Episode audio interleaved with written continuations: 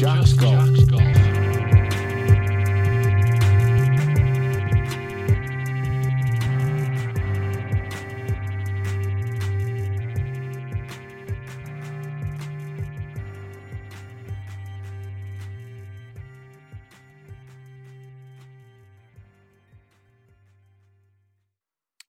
Happening, motherfuckers? I hope you're having a great time listening to the podcast. Um, it is sponsorship time, and we are brought to you once again um, by the legends over at Four Links. Uh, what is Four Links? Uh, Four Links is a multi uh, golf course uh, membership where you pay a monthly fee, and in return, you get points. You then use these points to play. Play in Nevada, play in California, even play in Arizona, three states full of courses. Um, they're very community driven, very customer focused, and they're all about creating experience for the customer, which is why they've now um, launched um, their fantasy golf platform where you can utilize your points, enter tournaments, play against your friends, go in head to heads, play in leagues, and acquire and accumulate points, then go and use to play. So you can enjoy golf, you can enjoy having a bit of banter with your friends, um, you can enjoy watching it, and then you get rewarded by getting points to then play. Not only that, we're at a very immature stage of the platform. Um, as we see this marketplace develop and mature, we're going to see new product offerings, new things to use your points for. You can already use them to, to buy apparel, uh, to buy lessons, etc. But expect that marketplace to develop um, as time goes on. I'm going to stop the ad there. Those guys are amazing. Go check them out. Um, back to the podcast. What is up, everyone? Uh, welcome to Just Jacks Just Chat.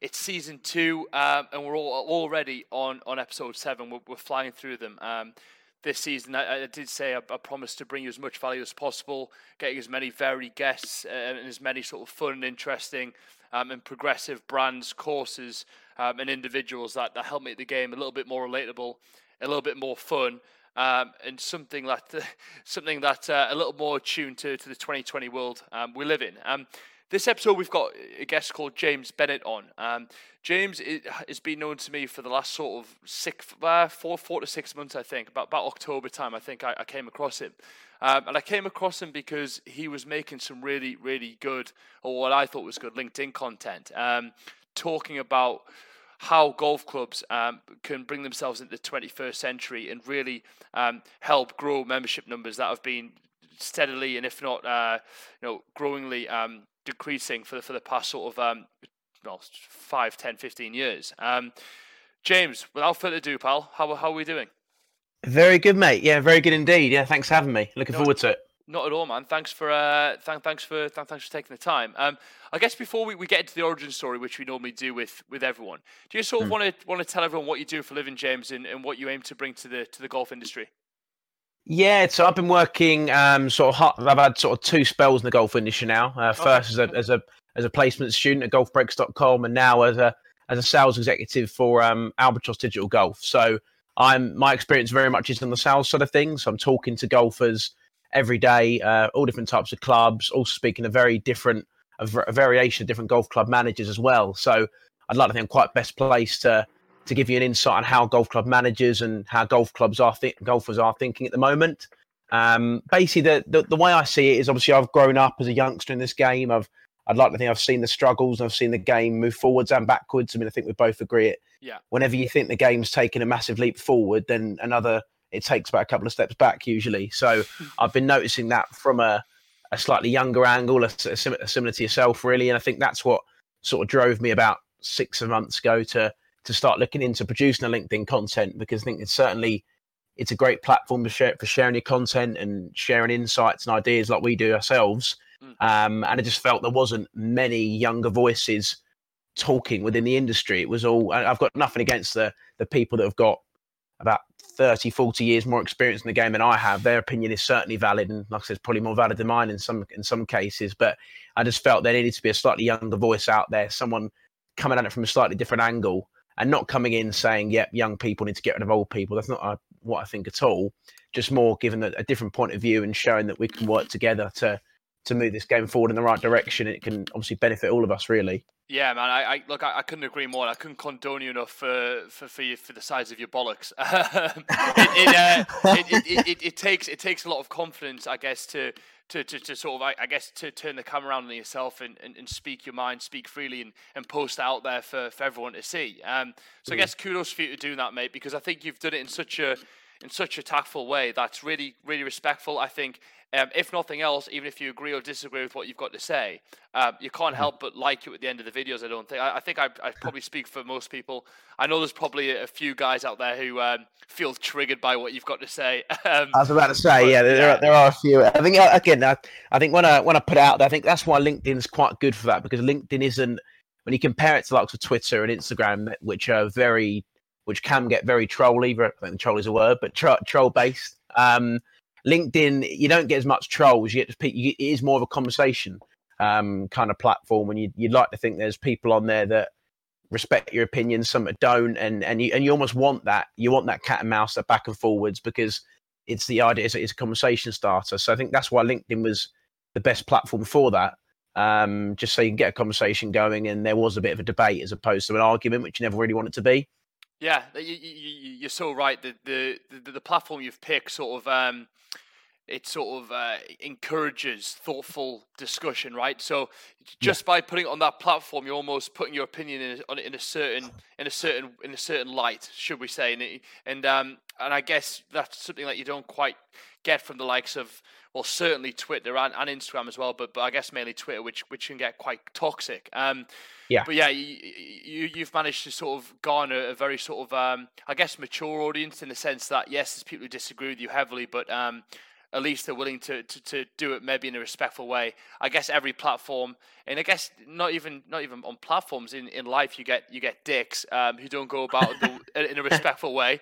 Um, but I, I, think what you're doing is, is doing it in a really sort of adult, um, sort of uh, forward thinking but but respectful way. So kudos to you. And, and the other reason why I want want to speak with you, James, and sort of chop it up with you, is um, you've got a very interesting viewpoint and perspective on the golf industry because people can talk about golf, you know, from the outside as a player, as an amateur, as a fan of the PGA Tour, but they don't really understand the nuts and bolts of the, the, the, the sort of eighty percent of the golf industry, which is the amateur golfer, right? That is the local golf club. Mm. That is the majority of the industry. Yet people associate, um, you know, the, the, majority of the golf industry being country clubs in the PGA Tour, when that makes up such a small percentage of of, of when we talk about you know, golf as a golf as a sport. And you're sort of in the in a really good position because you're speaking with golf clubs day in day out about where they're at, how their memberships are doing, what they're doing to perhaps increase membership the errors they're making that sort of turning customers away and what perhaps what ideas are working um, in in generating more custom for a golf course in in a 2020 world so I can't wait to get into into some uh, into some detailed discussion around what you think the current landscape is and how we think we can we can improve it but before we do that we um we, we do like to go deep um, into our guest sort of golfing history, James. So I'm just going to take a, a, sip of this Budweiser that's in front of me. That's been staring at me, um, and then I'd love you to tell the, the, the audience, the JJ Nation, um, how how golf became a part of your life. Yes, and I've got my um, I sort of mentioned him a lot, but I've got my dad to thank really for that. I mean, I I grew up playing. I was just the classic sort of jack of all trades, master of none. Really, as a kid, I played about 15 different sports and was bang average at most of them. Um, same, but, but but still but, but still loved them all and, and I'd still wouldn't sort of go back and change that. But yeah, I mean I sort of start got taken to just a local a local range, uh, met a local pro when I was probably 11, 12 years old. Um, my dad played for years and it, it, was weird like for years he'd take me to a golf course and I couldn't stand it. I think I, really? I, I think yeah, because I think it was the frustration level of it. I think when you especially when you're playing a, a, few sports at a decent level and you used to playing at a decent level, and you suddenly pick something up and you realize how frustrating it is. Yeah. Um, and, and that's why I really try and sort of home in. I've got young nephews now as well, and it, it's so important to get through the idea of, of, of getting through that frustration level. Uh, I think a lot of us are still probably at that frustration level now, but I mean, as a as a beginner anyway, it can be just a really um, yeah frustrating sport. So, I mean, that instantly sort of turned me off it for years, and then it wasn't until I slowly started sort of realize that the other sports were um, weren't going to come of anything. I, st- I, sort of started to get more interested in golf, and and like it, it was. Um, I think everyone has them sort of almost growth spurts in golf, where you have a six to twelve month period where you just pick it up and really run with it, and and you really sort of drop your handicap and everything else. And I had a couple of them, um, and I got down to to eighteen relatively quickly. And then you know when you're when you're a junior and you're playing four or five times a week, you can just drop like ridiculous amounts. Yeah. Um, and that that's why you you get the odd sort of old people getting annoyed about juniors playing in comps because a junior off 18 can actually easily go and shoot like single figures within a matter of weeks um, because they, they, can drop they can drop so quickly. So that's why I noticed as a youngster I was picking up very quickly and, and dropping down very quickly. But again, hit that sort of stumbling block at like a sort of t- top end sort of single figures, so sort of nine ten not, between nine and ten handicap is when I start again sort of found my next frustration level at how big of a gap it is between a, a decent amateur and a proper sort of pro. Um, so that's when I sort of came to the realization that I I want to stay in golf. I want to enjoy it. And my dad has, has always sort of drilled into me if you want to love what you do, do what you love. Um, as cringy as that as that saying is. No, but it it, um, it, it, it, is, it does sound cliched, mate. But like you you, you couldn't be you could be you could be sort of uh, you know, for, like further from the from, from, from being false. It's uh, it's a it's a really poignant statement. Yes, it's it's overly said, but like it, it's something else when you actually stick to that that premise. How much happier you become. Oh, 100 percent. Like I said, it's um, it, it's it's a when you when you grow up, like I said, playing a sport and you love it and you love competing at it. It's a it's a bit of a sad moment when you realise, and I think this is probably the same for 99.9% of people that pick up this sport. But it's a it's a sad day when you realise that you're not going to make it as professional and you're not going to be on telly. But it's a it's, it's a realisation. Stop, stop it, man. Oh, mate, yeah. There's still, there's still seniors tour. There's still seniors tour. Um, I've got 30, I've got about what 20, about 28, 29 years left before that. But um, but yeah, it's a I came to that realisation, and I, I sort that sort of coincided with being at sixth form and doing sports studies and starting to see the elements of business and sport and realizing that there's still a career in sport just because just because you can't play it doesn't mean you can't still have a, a decent career in it. So that's what sort of led me to to go to uni. Uh, went to Coventry, did a sports marketing degree, and and started to really sort of get into the nuts and bolts of business and tried to relate whenever I could, relate what I was learning to the golf industry. So combine that with researching into all different types of things and obviously keep it on track. And because when when you're doing sort of things like that, it doesn't it doesn't seem like work. It doesn't seem like research.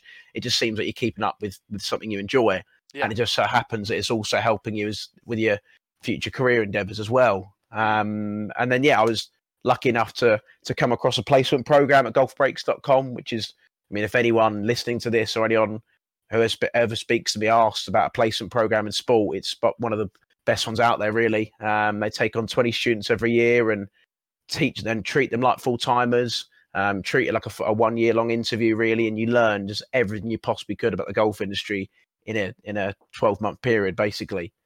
Um, and and that sort of confirmed to me really that golf is the industry I want to work in long term. Um, that also sales sort of suits me. Like, as you can tell from my LinkedIn and this, I like the sound of my own voice. So as a salesman, that sort of ticks a few boxes for me as well.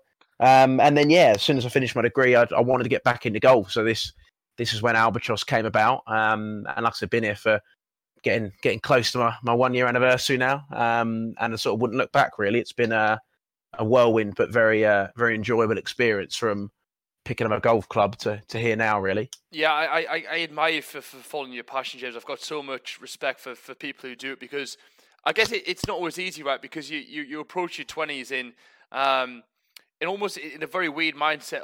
more often than not, you don't know what you want to do with yourself, and then more often than hmm. not as well, you you're always thinking about uh, money. You're right. You you, you want to be. Oh, of course. You want to yeah. be out there. You want to be out the parents' house. You want to be self-sustaining. You want to be earning good money, so you're able to go on holiday, travel, like buy what you want to buy, etc. So it's quite easy at that stage of your life um, to bypass your passions and appease your like appease your greedy needs and and go for a career that's perhaps a little bit more respected. Like I say respected. I don't mean that it's on a, oh, on no, a higher playing field. I mean yeah. like I mean like the, you know the, the, the, what the general public might think in their in, in their ignorant bias or whatever. Um, mm. So to like at that point to just focus on on your passion, I, I think re- shows a real sort of strength of character. And, and, what you also have got to appreciate as well, if if you are following your passion.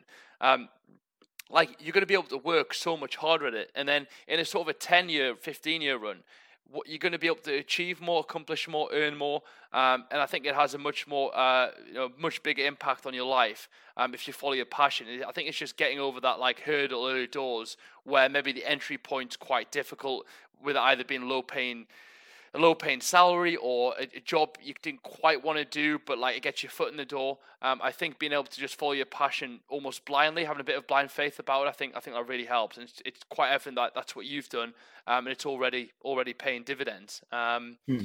But what I what I want to sort of to, to get in, James, with, with, with you is firstly just discuss the current state of the golf game in the UK. Now, what I mean by that is I want to know about participation. I want to know how many people are playing the game. I want to know how many people um, have fallen out of love with the game. What are the sort of the, the, the membership figures look like? Um, and then perhaps we can delve into some reasons why things are the way they are and, and what we could perhaps do collectively to to improve the situation. Yeah, well, it's it's a weird one because obviously the like, things like the Hillier Hopkins um, results get released every year, and so we all, as members of the golf industry, keep a keep a close eye on that. For those who aren't aware, it's basically their they are um, they're an agency that basically runs um, stats all across the industry in various different industries, just to basically yeah assess the health of your industry in in various different areas. Um, and what we've sort of noticed over the past few years that actually on paper golf contribution or people getting involved in golf is actually up, which is, I mean, a positive from that regard. Um, what, the issue sorry, is sorry, that, sorry to interrupt you, James. Uh, so early on, but like, what, what, what are those sort of f- figures predicated on? Like, uh, how how are these sort of studies run? Yeah, so it's, it's like I say, it is with, with all these sort of things. They can't test everyone, so it is a it is a very much a um, not a rough estimate. Obviously, it's, it's obviously a lot of stats go behind it, but it is a what's the best word? An, an, umbrella sort of look at it. So they're not going and assessing every single golf club. They're taking a sample and assessing yeah. it on that. So if you wanted to go seriously deep on it, you'd probably find it would differ here and there. Um, but like with most sort of studies, it's you'd like to think it's fair. Like it's fairly reliable from that regard. Okay. Um, but like I said, what what we've sort of noticed is that yeah, in participation rates are actually weirdly on the up. Um, okay. but then that the the issue that I think some people in the industry have, not I wouldn't say myself, but some people have, is that them figures are being slowly, slowly propped up by the likes of Top Golf um, and people using driving ranges and stuff like that, which I uh, would personally say, from an entry level point of view, is brilliant. Um, I'm certainly, I mean, I've I've had several debates and comments with people before about about the strength of Top Golf. I'm a big advocate of it. Mm-hmm. Um, I think any way that any way you can make the game easier to from an entry level point of view is is a pro from my side of things. Um, but the, the flip side of that stat I just gave you there is that membership's down um, and rounds per year are down as well. And that's obviously the worrying thing from a golf membership point of view. And that number's been in the decline for quite some time now. We're talking, I think, dating back to like 2015, 2016 is when you started to see the drop in that. Um, and and like, like I imagine we're going to go on to in a bit. There's there's multiple reasons behind that. Mm-hmm. But I do think that that people within the industry's point of view, that the likes of Top Golf and other sort of um, facilities like that are a negative is the is one of the the starting points behind why them numbers are down because yeah i mean i don't i don't know about you james but like i'm from the northeast of england um, and there's not really an innovative driving range that i can that i can think of off off the top of my head so like you know you can't really sit there and, and blame um, and blame top golf because it's mm. it's it's not really apparent in a lot of a lot of sort of golfing areas. Um, and hmm. most mm. most sort of local golfers don't have access to a top golf, for example. So mm. you know, putting top golf aside, putting like alternative like nine hole courses, etc. aside, why hmm. are people not spending four hours on the golf course? I guess is the question. Well, I think right? Yeah, well, I think so. Well, well straight away, time's obviously time, yes, time is yeah. obviously a, a massive factor. Um, I think that's why again I'm I'm very much in favour of any shorter formats, which again, some people traditionalists are. I think, yeah, whilst we're on it, actually, traditionalists are a, a massive reason behind that. I think a lot of people who are so, and again, we've spoken about it before, messages who are so stubborn to change um, mm-hmm. and are so stubborn to evolve. That does come across from a new entrance point of view. So it is it is that that that stubbornness and that that stigma around the sport, which I think will always hold it back until we really put our foot down and try and change it. I mean, that's the the real message that I try and give out in all my videos really is that there's a stigma around the game and, and people all sort of looking at each other thinking how we're going to get rid of it. Well, we need to start actioning it, uh, actioning, sort of um, putting our proof in the pudding and sort of attacking it head on. So I certainly think that things like price are price are an issue, but only because we make them an issue. So as I've said before, the price actually isn't a massive problem. You can get things like uh, rounds can be cheap. There are cheap rounds of golf out there on tee off time, stuff like that. you can get hold of cheap equipment um, via things like eBay or, or car boot sales and stuff like that. It hasn't got to be expensive. The problem is that the only eh, the only stuff that new entrants seem to see are five, six hundred pound drivers, the top end golf memberships, top end green fees, all of that is thrown towards them. And so that you've instantly got that stigma that golf is going to set you back three, four grand before you even hit a ball, mm. um, which which then puts you off playing it. So I definitely think that we've that as a as an industry as a whole, we've we've built up this enormous consensus that golf that we want to be seen as an exclusive expensive sport, which actually we're not, and we certainly can't afford to be to be acting like that anymore. Um, but I definitely say that's a huge reason why not enough people are going out and spending four hours because it's not just the time spend; it's also the the um the the the, the, uh, the financial spend that people think they've got to sort of outlay before they even hit a ball. Yeah, I, I, I think you, you you you touch on so many interesting points there. Um, I, I think that sort of mentality, um, as you mentioned quite a lot, stigma is is such an important thing because people may people may put that behind the sort of the practical elements of stuff like cost, but really your your stigma or, or your your attitude or your mentality towards golf affects your actions, right? I, I always I always mm. take it back very simple. I, I think you've got your thoughts. I think your thoughts dictate your actions. Your actions dictate your reality, what's around you, right? So if you feed yeah. your thoughts with, with positive stuff and um, you're open minded to, to, to, new ways of thinking, etc., that's going to feed into better decision making and, of course, and, and essentially improve your reality. I know, I know it sounds very straightforward, but that's what I boil it down to. And that's mm. exactly why I do this podcast because I get to speak with people like you. I get to speak with guys who dedicate their lives to golf. But you know, a guy I spoke to in season one, Matt Cardis, golfing your state, drives around America in a van playing golf. Like he's not he's not fancy. He doesn't care about like fancy golf. He just absolutely loves the game. Um, mm-hmm. and there's so much of that that, that people just miss. Um, I guess from from a sort of general consumption level. And like you say, if you are if you do see in, you know you see golf or whatever, and you you are particularly interested, you stick on Sky Sports and you watch a bit of the PGA Tour, and every advert you come across is is for a four hundred pound driver. Um, mm. So I, I, I completely see what what, what you're saying there. Um, and, and, I guess my sort of my, my next question is, um, what are you doing specifically with with, with Albatross Digital um, to help golf course? I, I, really want to sort of understand that in a bit more depth. Yes, I mean obviously uh, to to give a bit of background on what we are as a business. So we're a where our bread and butter is digital marketing. So that's what we, my our founder, who's also called James, he set up sort of four or five years ago. Was a uh, um, his story is quite interesting. So yeah, he had the idea, okay. probably quite a naive idea that uh, that he was going to get down a scratch in a year. So he was going to go from complete novice, first from novice. up a club, novice down to scratch, scratch in a year. Wow. Yeah, that was that was his plan. Um, he obviously he quickly realised that wasn't possible. But um, but what he did notice by going around and playing all these different golf courses is that all of them just didn't know how to market themselves.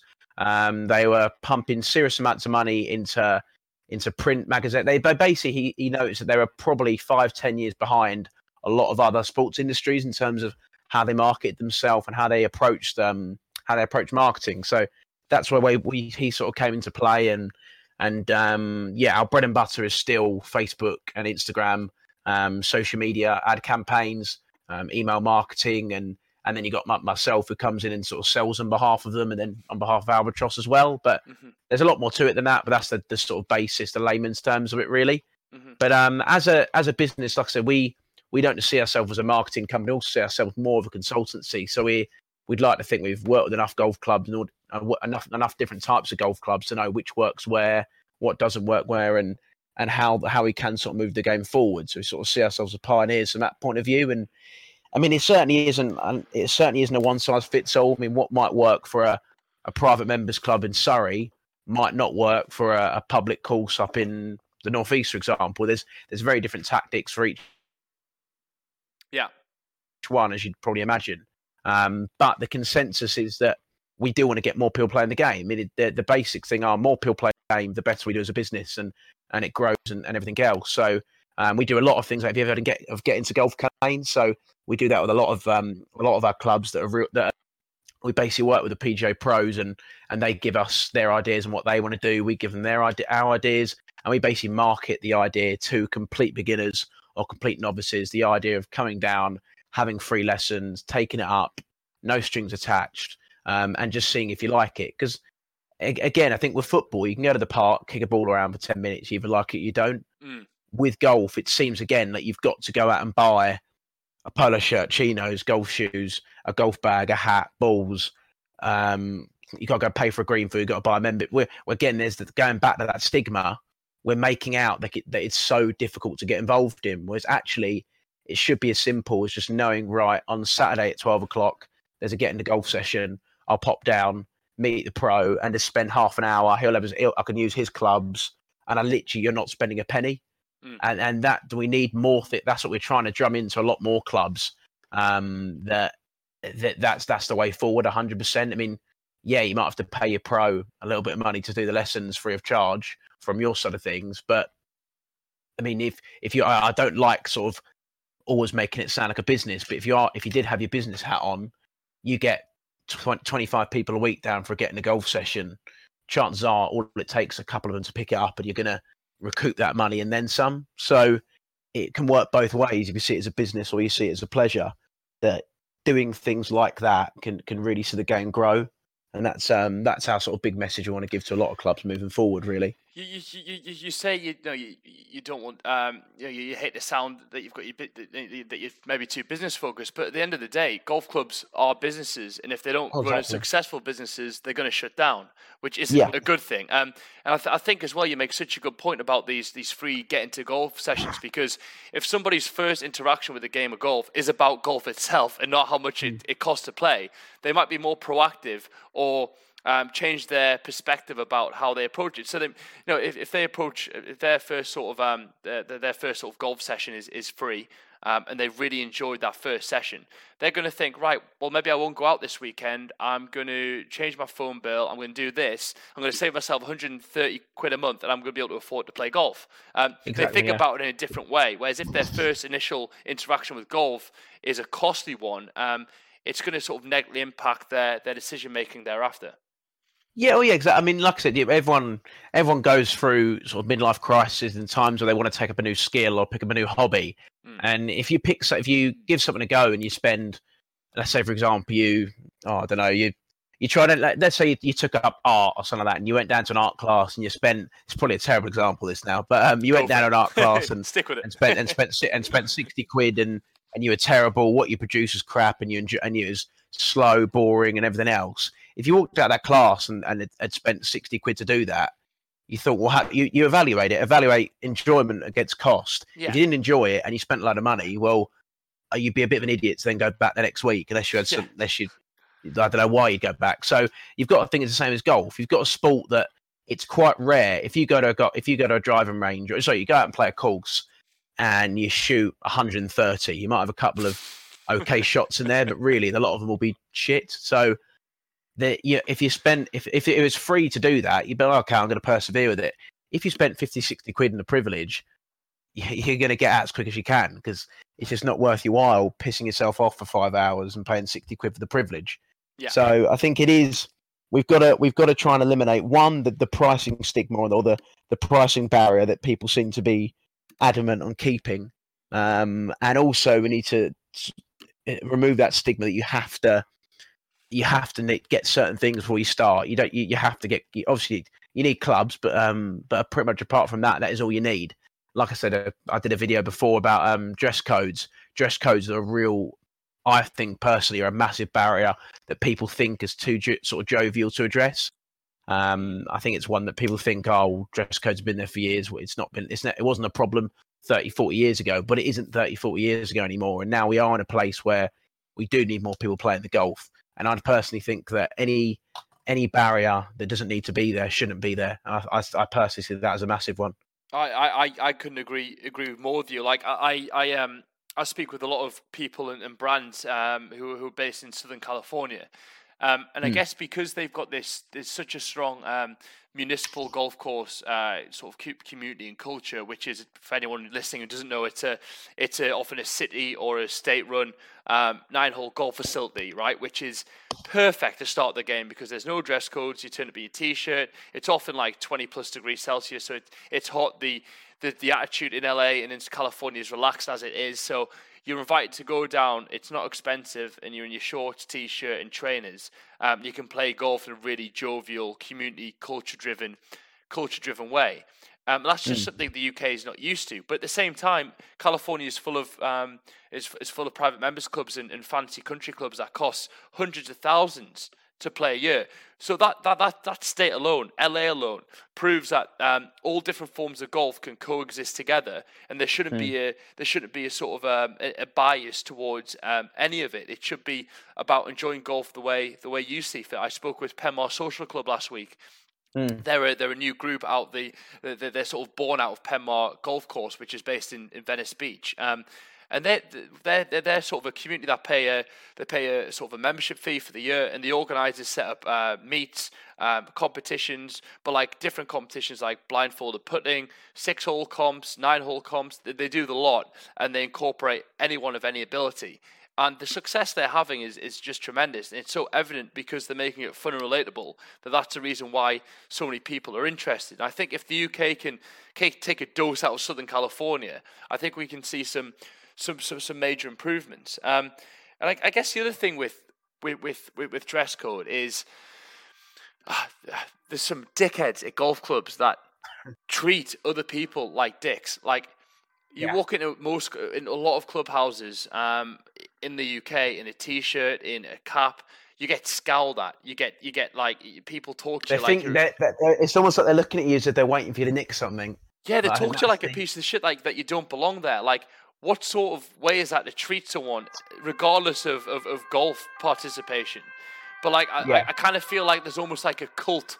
There's almost like a cult mentality, um, to, uh, sort of the, the, the, sort of um, the sort of the, the older generations have, have created um, towards towards the sort of uh, the younger generations. What we need to do is is find ways to appreciate each other's cultures and sort of maybe find a happy medium. I I do appreciate that you know dressing for an occasion is is is a you know, it's a good thing to learn. It's it's about etiquette and respect and these gentlemanly traits, um, which can be taught in the golf game. But it doesn't mean that you can't wear a t-shirt and, and, and joggers to play to play. It's it's it's ludicrous. Um, so I th- I think there needs to be. I, I guess people just need to take the guard down and just let go and just agree that it's all about the golf and not about the image behind it. I think yeah. Well, I mean, what you said there was brilliant about appreciating each other's cultures. Um, cause that's the thing. What I I always try and say in my stuff is I'm not. I'm by no means sitting here saying that I will never play golf with a polo shirt, and I, because I do because I'm I'm also complete. I might be sound a complete hypocrite. I also love the history side of things. I Same. love. I mean, Same. I went I went up to Lytham a, a couple of years ago. My dad and and and you do enjoy that sort of things going into a, an, an, open an open championship course and seeing all the history and and and dressing up a bit smarter and so and it's fine and you like and you like that for an occasion. But like you said there's there's that balance. Um, i also like going up to my local there's a course near me that have a relaxed dress code and i love that as well. It's the fact that they do, uh, what i don't what i don't agree with is the whole, whole idea of having to pick sides. I think yes. it seems at the moment that you've got the new you've got the new young people coming in who want to wear whatever they want and i mean that's you've got, you've got a few pros that have done it like Tony Finau and and uh, Justin Thomas has done it before, like worn hoodies, for example, and and they've been completely ripped into by so many people. And then on the flip side, you got a load of people that are really on top of it and get. It's almost like two different cults, mm. but there, there, shouldn't be a cult atmosphere at all. It should no. be. You've got that opinion, I've got this opinion, and we can meet in the middle. Like for it, just it seems there's almost a football team mentality that you can't you can't support each other, um, and you can't sort of share similar views. I mean, I've I've got some views that are very different to my dad, who's been playing the game forty years, and we've got some we've got some ideas that like I said, he was he was always really against sort of trainer type golf shoes for years and said no, it's all about having the sort of leather and spike golf shoes. And now, as he's probably got older, he's actually realised that they're really comfortable and they're quite stylish as well. he likes and wears them now. So it shows that if you do sort of bend your you, you, if you do sort of t- put your barriers back a little bit and take your guard down, that actually might be some parts of of the other the other side of the argument that you might quite enjoy. But it's that reluctancy to to even let the other side have their say, which is frustrates me from both sort of things, really. Yeah, uh, um, yeah. I'm by no means I'm by no means saying that like um that that, that sort of that, that mentality that you know you need to you need to dress up every every single occasion is necessarily that wrong. I, I'm I'm a am mm. a golf purist. Like I love dressing up for the occasion. I love nothing more than a Ryder Cup weekend with a shirt, mm. tie, blazer, um, in, in, my my best golfing outfit I can, I can afford. Like I, I love that part mm. of the game. But if we want golf to flourish, we need to we need to be more inclusive. Um, and I think as well, it just comes down to being a being a good human. Like if you've got a problem with what someone's doing on the course, how they're acting, or what they're wearing, don't storm over like an angry like an angry insecure prick and ejaculate your insecurities all over someone. Approach them respectfully Maybe suggest alternatives. Maybe ask why they're wearing what they're wearing. Maybe try and understand where they're coming from a little bit more. And the chances are, that, you know, the person on the other end might think, "Oh, hang on, uh, maybe I, I, I, will feel better playing it in a polo top, or maybe I won't." But that's not the point. It's it's about it's about the level of interaction and respect for, for one another. If we can create mm. more positive interactions in and around golf, we can go a long way in, in making the game more appealing. And if you're a victim, like if someone does talk like a dick, stand up for yourself. Like mm no, challenge them in a respectful way. Like it's almost like what you do without being challenged. Anyway, you you um you speak in such a holistic way. You, the tonality of what you say um, ensures that you're not going to piss that many people off, and people are going to listen to you for what you've got to say um, without without that sort of uh, without that sort of barrier in front of them. Yeah, and I think as well there's an, there's an element from a the more senior members of the of the golf clubs, when we're talking captains and committee members, is it seems that when they when they and again this certainly isn't every committee member. I want to get that out there from the start. Yeah, uh, I'm generalising to an extent, but Same. there are a lot of commi- uh, I've been I've been at a few clubs, and there's a lot of committee members who seem like when they get in that position, seem they've earned the right to to like you said treat people a lot differently and and pick people up and whatever they want and and and just just not basically make people's experience not particularly nice. But actually, that that should be the complete opposite. They should be leading by example. I think if they want people to act how they act, then act in a nice way, act in an appropriate way, and people will soon follow. If they don't, then that's fair enough. It's their own opinion. But I think, yeah, and so as opposed to a committee member going over and, I mean, I've had it myself when I was a young kid. I think I, uh, the course I was at had like, it was a rule that you had to be two balls off one tee and four balls off another um, for pace, which still, to be honest, never really worked, but that was their idea. Um, but I remember I was literally like a, a 14, 15 year old kid and played off the wrong tees. And like the, again, you get so many odd committee members. They was like committee, the, the, the chairman of God knows what, like, like cutlery probably or something like that, um, came running over to like, and had a massive pop at me and said, "You go, you get, you need to learn the rules of this game and stuff like that." And and I literally didn't didn't want to go out the club for a week or so because and, and then whenever I saw him and I was run away and is it and it's that sort of thing. What gives them the right to treat a a young kid like that? I don't I don't know if they if they even goes through their head and if they even think that could have a negative impact and that kid might never want to play the game again. But it's just this idea that people in these senior positions need to lead by example as opposed to seeing it as their God given right to treat people like crap and, and almost put them off the game because yeah, that again has led us to, to the position we're in now, really. Yeah, absolutely. I, I think as, as well from from the other side of things, like I think people who who are starting the game need to be mindful that um, that golf is is a traditional sport with a with a code of conduct, but that's no hmm. different from from many other sport. So I, I, think I think it's both sides. I think if if newcomers to the game and, and younger members and, and, and, new members to golf um, approach it in a respectful way, like and just like it, it just comes down to being a good person at the end of the day. Like I, I don't like. I just I just don't get it. Like, what, why aren't there more decent human decent human beings? I think as well if I think if golf courses, as well as creating open days and getting to golf days, um, sort of uh, added onto that maybe a traditional element to the game, people might really think that side of the game's cool. So, so, so maybe maybe you do a get into golf tournament, right? Maybe it's nine holes, it's a bit shorter, but you you can wear you can wear t-shirts or whatever you want on the course, but you have to turn up in I don't know a shirt and trousers. I, I, it, this is just me like spitballing here, but like hmm.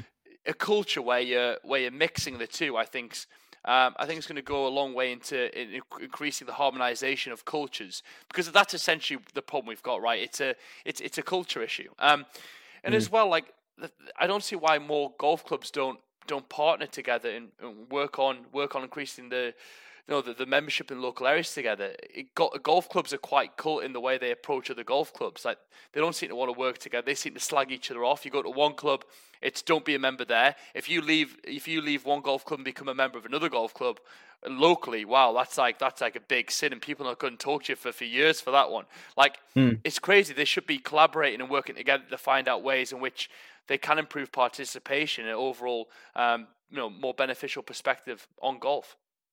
Yeah, I mean one one thing that sort of I've always thought would be quite a good idea, especially when you when you there seems to be a big sort of elitist divide between your your top sort of top level private clubs um, and your your lower level sort of public clubs, and it seems like you literally have got like there is in society still the sort of you've got the upper upper middle class against the lower class, mm. um, and it seems like golf is probably one of the biggest sports for that. Like you you don't get it in football, you don't get anywhere else. It seems like it's really a massive thing in, in, in golf still. You've got that class divide. I think if again, spitballing an idea, if a, a, a, sort of a lower end, low entry cost public course partnered up with a, a high end or a slightly more high end um, private club, then you're, you're giving it someone the option to stay in the game no matter what their barriers are. So if a let's say I had low income and went to it, went to the top club and really wanted to join there, but their membership was one and a half grand, and one is I was only in the market for a membership was eight hundred quid, for example. Mm. Instead of them just laughing me out the room and telling me to go away,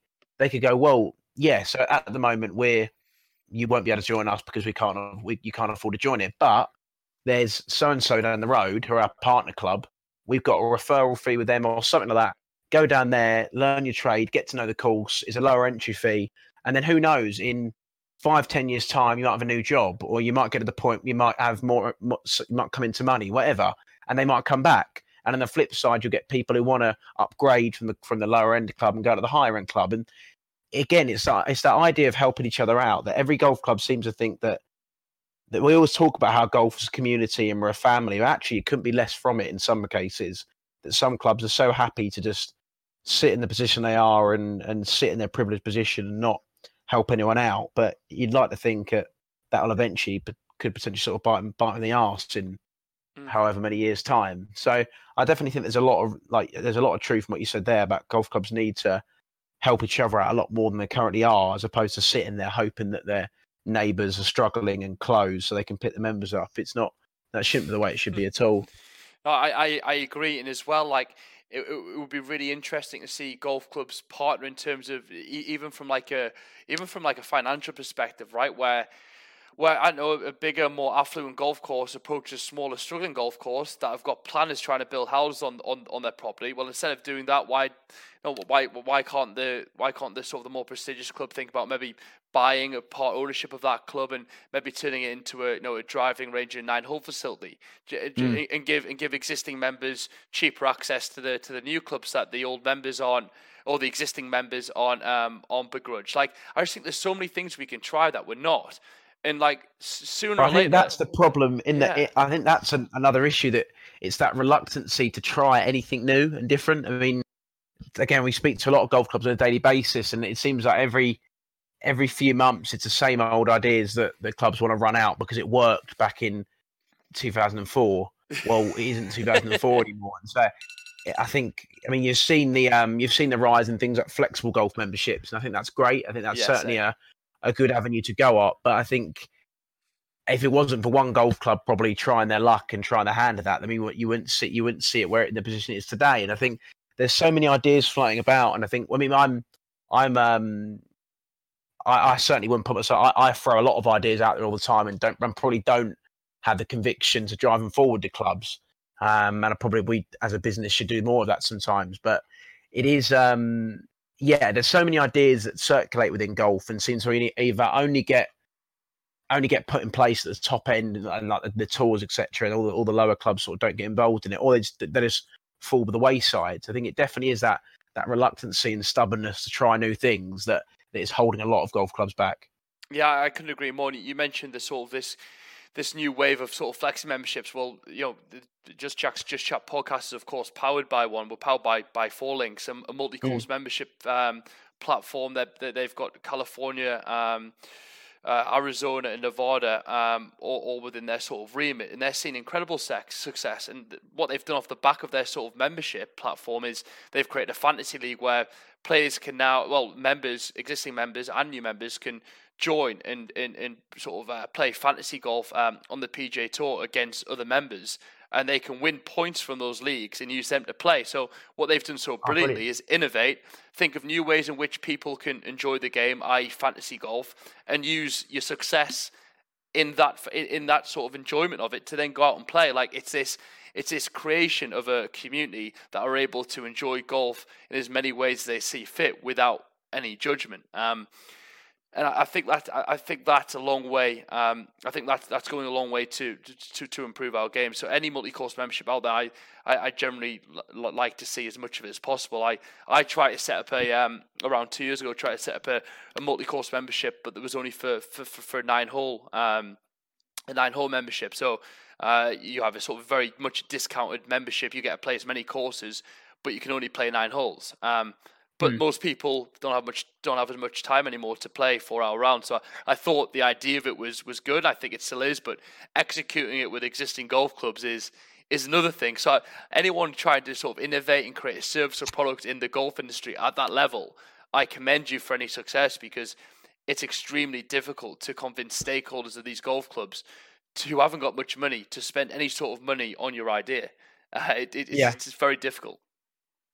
It is hundred percent. Like I say, it's um, it, you have to. It's that's why I always say in my videos. Someone's got to be careful. And I'm not. I'm, I'm, certainly not coming at it from the approach that I know everything about this industry and I know where money is. Because I don't. I mean, that's the that's probably the one area of golf that I really would say I'm not an expert in at all, which is is is costing and how much and and and pricing. Because I mean, I, I did a video before on joining fees and and uh, I completely understand that some golf clubs are seriously propped up by joining fees, but it was more aimed at clubs that were sitting there and struggling and refusing to change their joining fee because you always sort of think if they were to drop that joining fee, I'd imagine, and then get you're spitballing here, but you'd imagine that you would get a few more members through that, and it would all sort of divvy out. But like I said, it's I think unless you've worked in the finance side of things of golf, it's very difficult to work out how much money there is for golf clubs to really experiment with. But there's so many lower end and and cheap um, options that they can really that I think they really need to harness, which is not at the moment. And mm. I definitely think that really going after the and again, if you are going to put your business head on, going after the entrant entrance level market is is something that a lot more golf clubs need to do, especially if you're in a position that you're really struggling. If if you're, in, let's say, for example, in an area like Surrey that's really seriously heavily and Ham, the sort of Surrey Hampshire area, which is seriously heavily populated by golf clubs, um, especially sort of high end golf clubs, quite an affluent area. I think if you are maybe a if you're a smaller golf club or a, a, a, sort of a classic public golf course in that area, it's a lot cheaper. I personally would really be going after, and there might be some already doing it, but I've not seen it. Really going after that entrance level market in that area because mm. at the moment, all I can see is, is is, a lot of sort of high end golf clubs in that area with big joining fees, etc. So there must be a large amount of people within that Surrey Hampshire border that can't afford them golf club memberships at the moment so either aren't playing or aren't playing a great deal because there isn't much available. So mm. I do think you there needs to be a lot more. I think that that's where you can experiment a bit more, and it probably is cheaper to experiment a bit more in the entry level side of things, um, which a lot of golf clubs don't seem to be doing at the moment. Yeah, man, wouldn't it be amazing if, if there was a if there's a twenty five pound membership option a month that enabled you to play it 18 local courses um, that uh, no thrills, but you can go there and play there for as little as 25 pounds a month. Like there's definitely a sustainable business model around there, and I guess mm. that's the benefit that you guys are bringing to the industry, where um, you're able to you know by your by your expertise. Um, get good marketing uh, material and content in front of people who are going to be interested in picking up the game at that price point. So I definitely think we live in a world where we where we where we can make that work. So it's it's definitely an interesting concept. It's one I've I've tried with before, but it's I um for whatever reason, whatever mistakes I made, I, I didn't manage to get it done. Not to say I won't you know give it another go with with with a new network and in a, in a more fresh perspective. But um I think that's that's an amazing point you make, and it's like what what choice is a golf course got anymore? Like it's running out of time. Like they're losing money. They're not going to be able to prop the golf course up, and we're seeing more and more closures and we're seeing a, comp- a huge lack of housing in the UK. Golf hmm. courses mm. are the targets. Oh, they're a gold mine for it. Yeah. Golf courses are t- targets for, for developers at the moment. They're, they're targeting like every like every golf course in, in, my my local area, I, I, like you hear rumblings from different people of, of different committee members having meetings with, with builders, etc., and land buyers, and it's it's uh it's um it's amazing how much it's, it's it's happening, and everyone's got the price. And when you're a when you're a failing golf club, of course you're going to end up selling your land to a to, to a developer. Like mm. so, it's it. Yes, we need houses. I'm, I'm not saying that, but it's like why wouldn't you try something new? Like, what choice have you got? Like, what's the alternative? It's almost shit or bust, isn't it? Really, yeah. it's uh, for for a lot of them anyway. It's I mean that, that, that's what again what annoys me, and that's where I'm where a lot of my content is is sort of based on. It's based on sorry, it's the it's the clubs that are crying poor and struggling, but are refusing to change something that clearly isn't working. I completely get there's a lot of clubs out there that it's that are still operating on that if it's not broken, don't fix it mentality, and that's fine. Just let them go if they want to.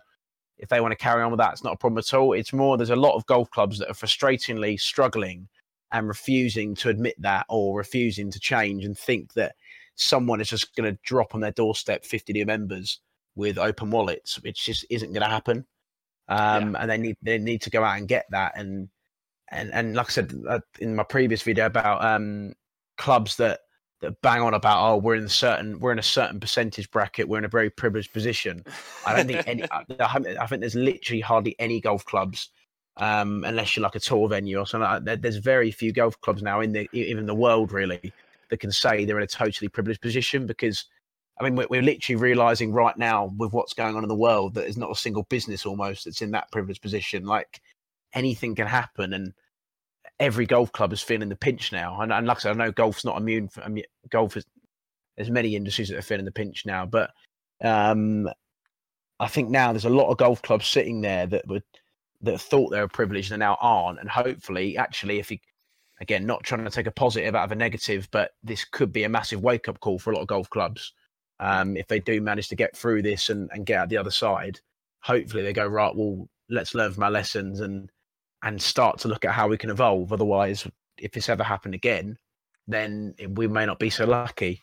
Yeah, I I, I, I couldn't agree more, mate. And I, I guess for anyone listening, like, I, I, don't want to like when you when you sort of discuss ways in which you can improve something. It's it's easy to sound neggy or or mm. um, know, a little, little, bit negative and regressive. But like what me and James are just trying to do here is just spitball, right? We're just throwing ideas into the ring with a with with the with the with the hope that you know someone is inspired to help grow the game, and th- that is literally it. So like, if anyone comes back at me and like you know, you, are shitting on the, the, way golf is or the way, way golf was, etc., and your your ideas are, are a piece of shit, they, they might be, but it's with the strong um, strong intent and the good intent that we just want want what's best for the game. Want more people to take it up because we've re- we ourselves have reaped the benefits. It's both given us careers.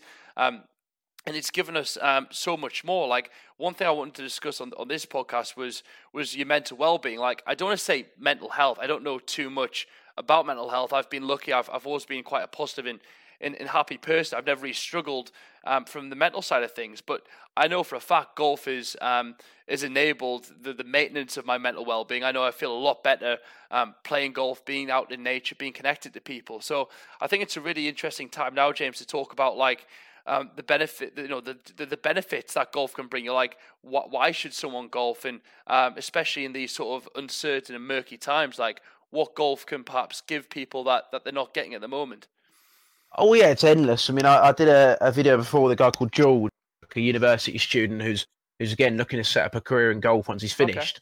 Okay. Um, and we both obviously have a very similar route in terms of the junior. He's a well, much better golfer than me, but both went up the similar route of junior golf, and now want to get a career in sport. And we we sort of talked for quite a while about why we got into golf and what the reasons for what the reasons for us getting into golf were and and what we got out of it now and yeah i mean from a personal point of view it's massive i mean yeah what straight away, if you're, we always talk about getting kids off the streets and and and getting them in a safe environment. Well, golf could not be be a better example of that, apart from obviously school. Thing. But like getting them off the streets on a golf course around adults. I mean, uh, you you meet so many kids now who are like, again, I'm generalizing again, but like who are sort of 18 19 that are so like socially awkward or and can't hold a conversation and mm. and stuff like that. You see him at family parties, you see him all over the place, and I personally would say I, I, meet very few younger people or people my age within golf that are like that because you've grown up for years around adults who can hold a conversation, who are from all different career paths, um, well-educated people. Um, you, you got people from all over the place, all different walks of life, but it just develops you as a person enormously. So yeah, I'd say from a, from a youth development point of view, golf is one of the best sports I can I can think of really is, in that you, regard. You, have you've, you've rounded that you've rounded that point off so so well, man. Like the, the, the, it makes you such a well-rounded person. Like uh, I I can't tell you how like nice it is to see like an eight-year-old shake a sixty-three-year-old man's hand on the green, taking the hat off, and that mutual respect between people mm. who are so far away in terms of like culture and, and, and generations, but they've got this this same this mutual passion and I guess respect for each other. Um, that's hmm. something that golf can do beautifully. Like it's a game of a lifetime, and there's not there's well, I can't think of any other sports really that um, that enables interactions between kids and old people. Like it's amazing. Yeah. It, like it, it, it's beneficial for youth development, but think of how beneficial it is for the older generations who mm. might have had, you know, might have lost people uh, recently. They might have lost a husband or the wife, and if they're if they're at the golf course interacting with, with youthful people, that's going to keep them younger and happier as well. They're, they're going to be more feel more culturally relevant. Um, they're going to feel more uh, more part of the community as well. So I think it's I think it's both ends of the spectrum actually, and I, I think that's something that, that golf can well does have the potential to do so well is create this sort of all encompassing community um, that's that's of all different ages, races, sex, and religions, and no one really gives a shit about that because because they're playing what they love. Um, and as well, there's something about being out in nature that relaxes people. Yes, golf is inherently, you know, it can be taken very many ways. It, it, can be very relaxing. it can be frustrating. Um, it can get overly competitive, but look, I, I, for me, like being able to go out there for four hours with my best friends, um, connect with nature, the people around me, um, and play a sport I absolutely love is just is just heaven. And I think in hmm. times where people might be in isolation or quarantine at the moment, um, it's so important that people are able to go outside and, and look after their mental and physical well-being. Obviously, to, you know, obviously be precautious, take the necessary um, actions to ensure your safety. Um, but golf is inherently pretty safe. You, you're social distancing. There's maximum of four people per group. You're often not next to each other when you're playing because you spray the ball all over the place. If, you know, if, if, if, I'm the most lonely person on a golf course most of the time, I think. So. yeah, man. Like if if you just take necessary precautions, I think golf can be a, a beautiful form of escapism um, at this moment in time. Um, so if anyone, well, that's what, what yeah. that's what we've been trying to sort of that's what like that's what, that's what we've been trying to as a company do for the past few days. Obviously, we've been working with the the UK Golf Federation, and and, and basically just we've we've got a petition going. I think we've we've just reached five, over five thousand. Um, I saw that, mate. That, that that that's incredible work. Tell everyone what you did. Yeah, yeah. so so, base, so basically, we've worked like I said, working with the UK Golf Federation because we've noticed if the worst case scenario happened and we were in isolation, or, or we pretty much are going into it now, but what we worry about twofold really is the effects of if golf clubs are closed. So obviously the first the first point of view is if golf clubs are to close naturally um, you are going to have a lot of golf clubs struggling and going to administration, a lot of jobs lost, and and no one wants to see that. Um, I mean, we, we everyone bangs on about supporting your local businesses. Well, golf clubs are no different; they are a local business, and and that even though it's a everyone thinks a wealthy sport, golf clubs are there's a lot that are on real sort of shoestring budgets and and are getting by week by week on people coming up and playing the course. So from that point of view, um, we we obviously want golf clubs to keep going, and that's not a I think any any sort of hate we'd get from this is people thinking that we're thinking about ourselves and our wallets opposed to um, people's safety. That's not the case at all.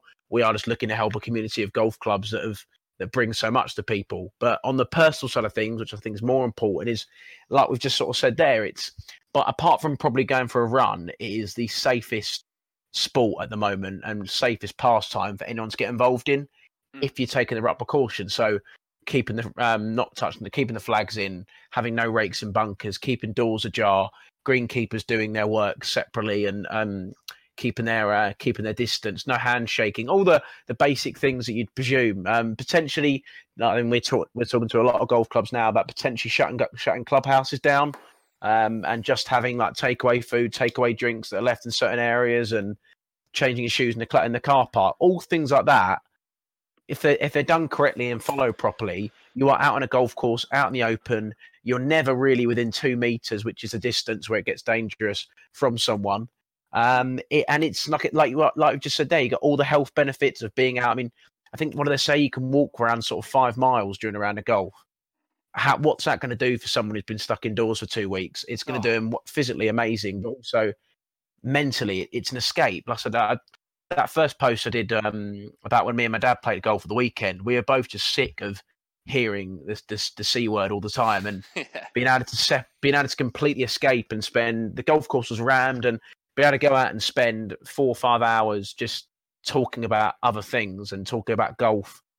Uh, it was brilliant, absolutely brilliant. It's probably the best four or five hours I've had in the past week. For, um, and that's what we're trying to get across to to everyone that it's not just it's certainly not coming at it from a keeping golf club's point of view. It is also the biggest thing is the people aspect, so the mental and physical well being that golf brings. So if I can uh, if I can urge anyone to do something, it's to sign that petition and and really just get the word out there. Really that the, the golf club should be staying open for a multitude of reasons, and it's not just to keep our clients going. It, it's it's for everything really. I mean that that's the least of our priorities. Really, it's it's more the personal aspect and and keeping these businesses going and thriving. Really.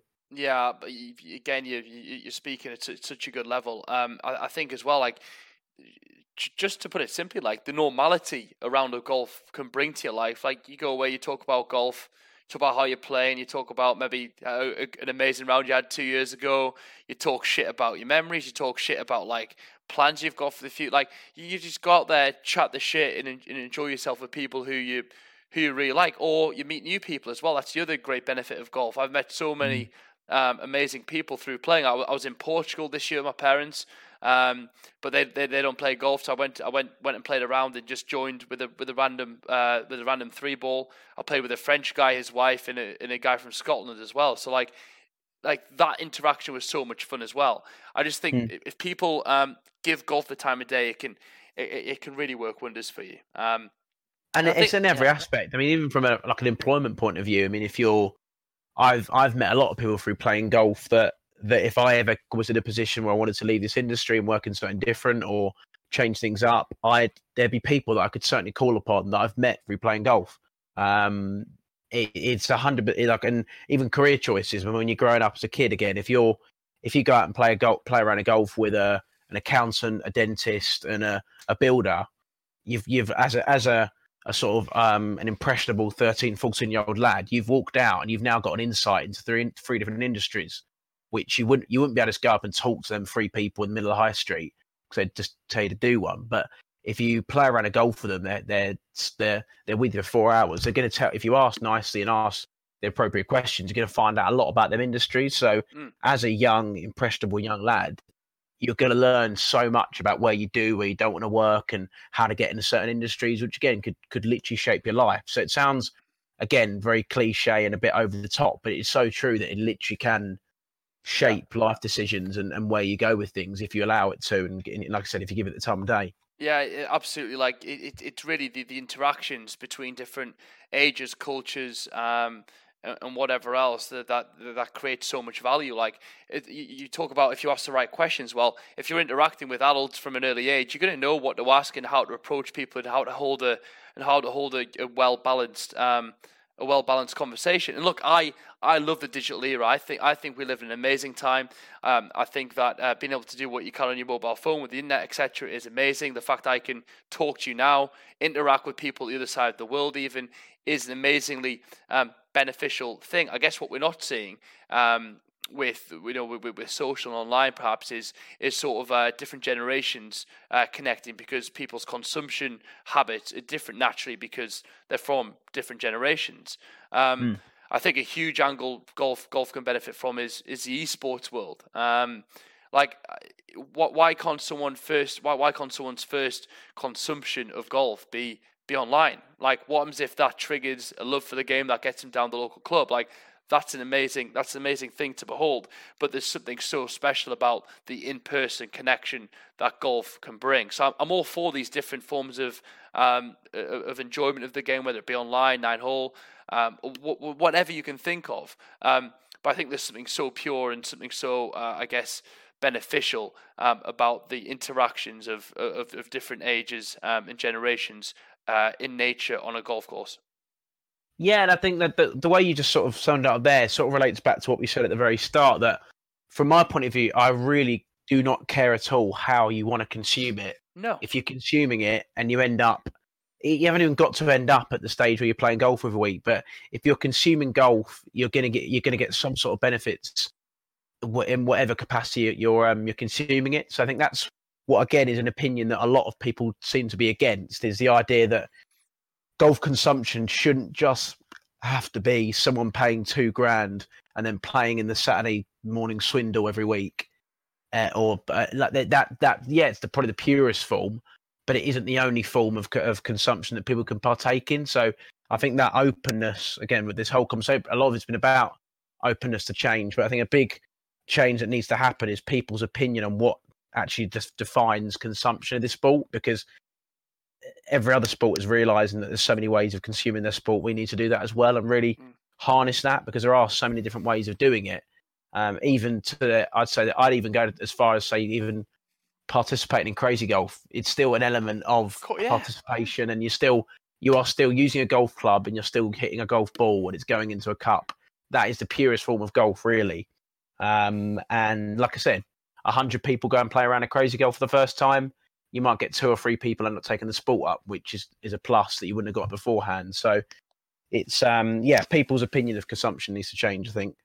Yeah, I, I, I, I couldn't agree more. Like it, it's been so cool to witness this, um, this sort of the, the rise of the crazy golf, uh, the, the, the urban, the urban golf scene, the, the, the crazy golf in the middle of the city. Because I think we've obviously from Tinder seen a huge rise in dating culture, uh, mm. and they're actually turning to amazing date spots where you can drink, socialize, date, like eat, get drunk, and play golf all in the same breath. Um, mm. Paints golf in such a such a beneficial light. So I, I, love these facilities. I love all the different forms of, of consumption because, like you say, um, it all leads to, to participate in the game in, in one way, um, shape, or form. And it, like, what's not to say a guy who loves just watching the PGA Tour but doesn't play talks to his talks his friend's ear off about it. He decides to watch it, but then he takes it up. Like there's so many mm. avenues into the game. Um, I think we just need to pro- promote consumptions in all level uh, and the benefits and, the, and promote the benefits it can bring you. Um, mm. I, I, I, do think the future is bright for golf. I do think there's a lot of young people um, dedicating them, themselves to the game. I think there's a lot of people who've been in the golf industry for years that are that are approaching with a new with with a sort of um, with a new focus, and I couldn't commend them enough for being really open minded and perhaps leading the way. Um, the likes of Rondell Barrio, who I've had on the podcast multiple times. He's a golf coach based in LA, and like if if if, if I had a if I had a big business in, in the golf industry, I'd love to employ that guy. Like he's full of passion, he's got an open mind, he, he's all for the benefit of the game. Um, there, there, are so many interesting and, and, and amazing people like that. Um, so I don't mean to be ageist in any way, and I hope I don't come across that way. Um, but I think golf is in a good spot. I think we're seeing in the US the most. Um, I think it's the.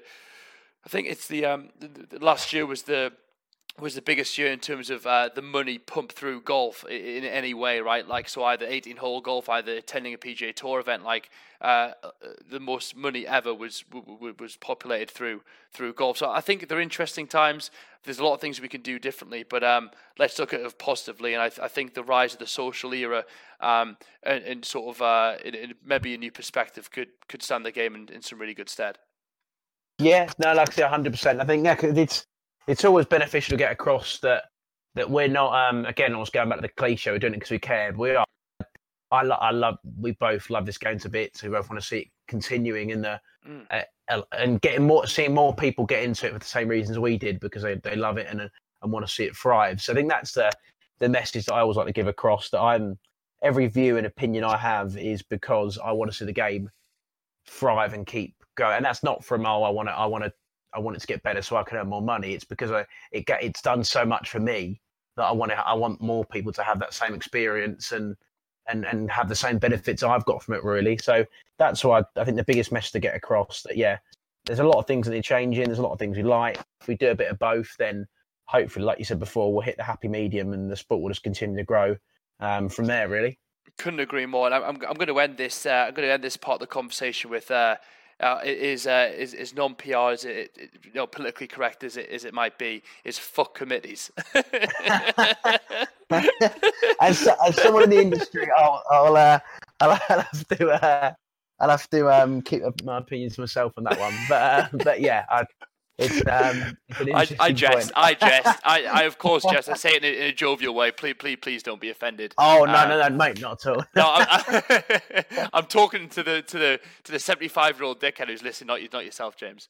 Oh no, yeah, no, hundred percent. Uh, I joke, I joke. It's it's, it's all. There's uh, yeah, there, there's people in the sport that need that need uh that need their need changing. There's people that are not. It's uh it's, it's one of those things. It, does, it doesn't yeah. come down to age. It comes down to, like we say, differences in, in, in, opinion and culture, and maybe approaching those differences by being a decent human. Um, look, James, exactly. mate, thank you, thank, thank you so much for taking the time. Pleasure, we're, absolute we're, pleasure. We're, uh, we're well over the hour mark, so I'll, I'll let you get off. But um, like I, I love to see people like you, like full of passion about um, about learning um, about the industry and, and, finding out ways to improve it. About putting your neck on the line by posting your opinions about how we can improve.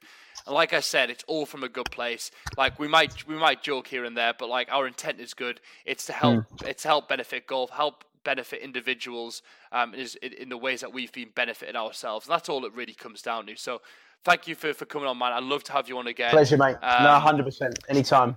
Yeah, and I'll look. I'll, I'll, I'll, yeah, I'll catch up with you soon, bro. Nice one, mate. Cheers. Thank you. Bye bye.